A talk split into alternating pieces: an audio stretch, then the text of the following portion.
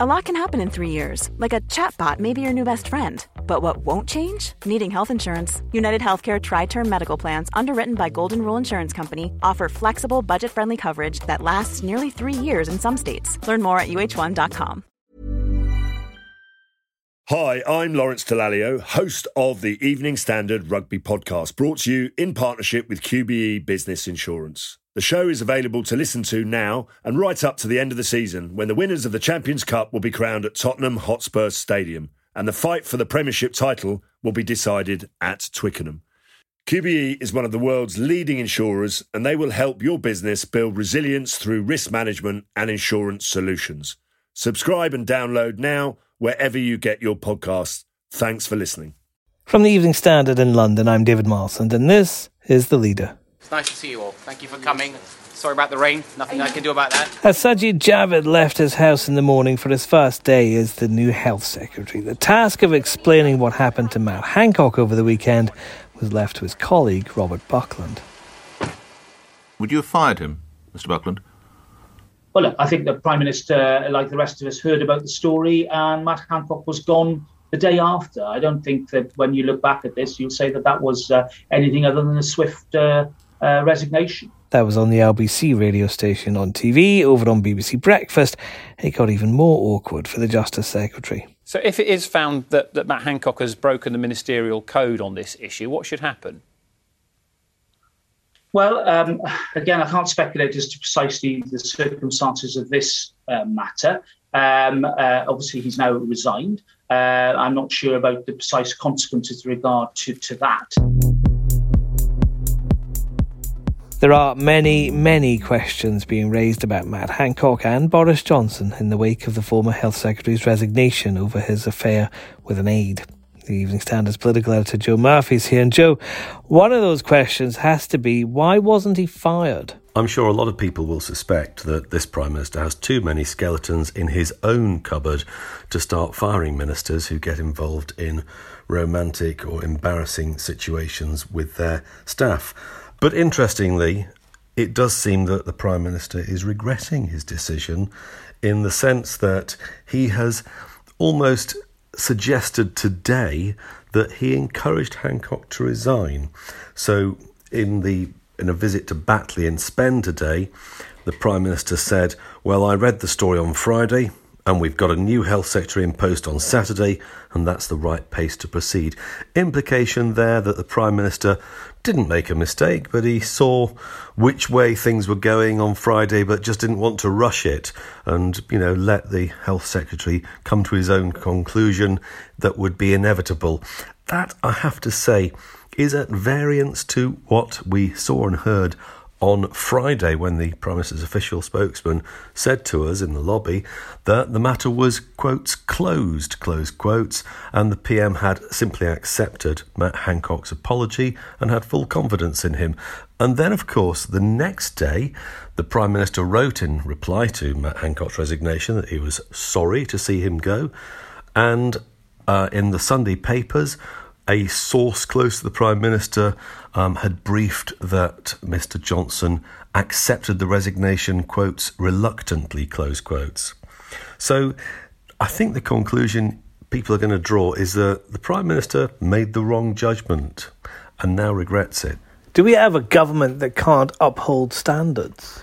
Well, that I think is a debate that is being taken very seriously by MPs and by commentators because we've had a procession of cabinet ministers getting into trouble over recent months. We had Priti Patel um, criticised by an inquiry into whether she bullied officials. We had Robert Jenrick found to have behaved unlawfully. We had Matt Hancock found to have behaved unlawfully in regard to contracts. And now we have a situation where Matt Hancock leaves behind him a whole load of questions, not just about his relationship with his advisor, but about his use of private email addresses. He, he, appears to have been using a Gmail account to be in contact with people. We don't know why or what was said. There's this strange coincidence that at least three companies that are linked to him or to his family or to his assistant um, have secured contracts with the public sector. I'm not saying that he has been in any way involved in the contract setting themselves. But on the other hand, has he had discussions or did he give any ad- informal advice to people like his pub landlord who went on to secure quite lucrative deals with the NHS? All these questions have piled up, and one of the things people say of Boris Johnson is he, he, he doesn't have a good track record of upholding watchdogs. In fact, some people would say he's marginalised watchdogs. And uh, you heard this morning a, a rather tortuous interview with the Justice Secretary, who was left arguing that the government is very popular and it's people who are upset by its popularity seem to be raising these issues. Really, popularity isn't the issue. The issue is standards in public life. And in the past, prime ministers have been seen to set the gold standard of probity. Some were very good at this. And the current prime minister is facing an increasing charge that he isn't really setting down the rules, he isn't really keeping standards high enough. I'm remembering all of those chants of the but her emails from the US presidential elections and Hillary Clinton, Joe. I mean, does it really matter if the health secretary uses a private email account? It does matter because there are actually rules on this, and ministers are supposed to use departmental emails. Now, as um, Mr. Buckland, the Justice Secretary, said today, sometimes the, you might only have a device with your Gmail on it, and so that's perfectly fair. But what you have to ensure is that your officials can see everything that you've said and done that relates to departmental business because that's their job is to keep records to chase progress and to ensure probity um, so if officials have complained at not having access which is an allegation that the sunday times floated this weekend then that is a serious lapse in the rules and moving away from the alleged sleaze that we've been talking about, Joe, are there questions being asked about security? Because this is a health secretary being filmed on CCTV in his own office, and that footage somehow being leaked to a national newspaper. I'd imagine there's a few people a bit concerned about that. There's a huge series of questions about this. Yes, it's a security issue because one assumes that leaks from a cabinet minister's office are not possible in normal times. I, I mean, the CCTV footage from a minister's own office of a minister, you would think would only be seen by senior officials whose job is security.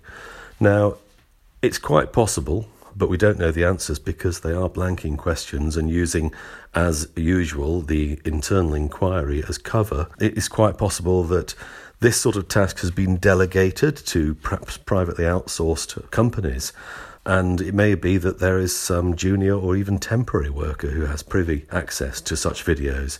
That's if it was the official feed, which it appears to be. I asked Jeremy Hunt, did, did, was he aware of a camera in the office when he was Secretary of State for Health before Mr. Hancock? No, he was very surprised at its existence, he said. There is a photograph of um, Mr. Hancock's office, old office, showing a, what appears to be a large camera in the ceiling. So it's really quite hard to um, understand how he wasn't aware of it, and or was it installed recently? Other ministers say they know nothing about such cameras being in their offices, and they have put in requests to their officials on Friday night. Please tell us what's going on in our departments. And one final question, although there are, of course, many, many more that could be asked, Joe. Why has Sajid Javid been brought back as Health Secretary now? His uh, career as Chancellor was somewhat cut short, wasn't it? Sajid Javid is a heavyweight. He's a guy who's experienced, he's run five departments, and he was on the comeback trail as soon as Dominic Cummings had left the building. You might remember in February last year, we had the reshuffle where Javid resigned because he was told that he had to share his special advisors with Downing Street and, in fact, basically allow number 10 to wade into the Treasury's concerns and, and wear the trousers in that relationship. And he quit. Dominic Cummings is still saying that was a, a good thing to have done. Most Tory MPs think it was the waste of a talented minister and a pointless row. And a few of them would say, actually, one of the consequences has been number 10 pushing up spending over the past year. Even a new royal yacht for £200 million is now apparently uh, seriously in contention, and that the Treasury's independence needs to be upheld. But the other big reason for Sajid Javid to come back is that he was on the backbenchers. He could be appointed with no need of a wider reshuffle or any follow on consequences. And the Prime Minister, who we hear is desperately keen to put off decisions on a reshuffle until after the summer, having previously planned to have it this summer, well, Boris doesn't really seem to be a good butcher, to use Margaret Thatcher's phrase, and he's put it off. There's lots more on this story in the Evening Standard newspaper and online at standard.co.uk. That's the leader podcast. Join us again tomorrow at 4 pm. It's easier if you hit the follow button. Hi, I'm Lawrence Dallaglio, host of the Evening Standard Rugby Podcast, brought to you in partnership with QBE Business Insurance. The show is available to listen to now and right up to the end of the season when the winners of the Champions Cup will be crowned at Tottenham Hotspur Stadium and the fight for the Premiership title will be decided at Twickenham. QBE is one of the world's leading insurers, and they will help your business build resilience through risk management and insurance solutions. Subscribe and download now wherever you get your podcasts. Thanks for listening.